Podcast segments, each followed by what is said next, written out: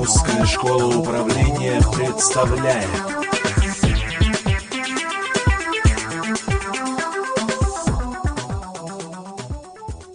Когда руководители задумываются о стимуляции сбыта, в одной ситуации, когда продажи стали падать, в этом случае собираются там, маркетологи, продавцы и начинают думать, что же нам сделать для того, чтобы опять восстановить продажи. Как один из способов, а давайте проведем какую-нибудь акцию.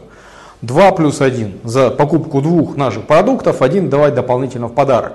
К сожалению, подобные акции, хотя и могут сработать в коротком моменте, в более длительной перспективе результатов не дают. Почему? Потому что для того, чтобы восстанавливать продажи и выстраивать продажи, нужен, как и везде, системный подход.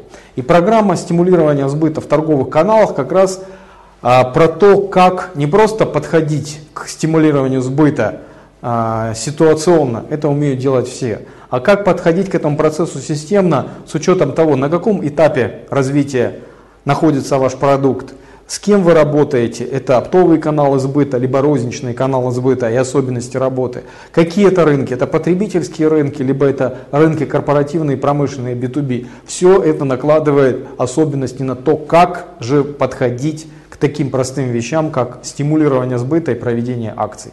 Приходите, эти вопросы мы рассмотрим на программе.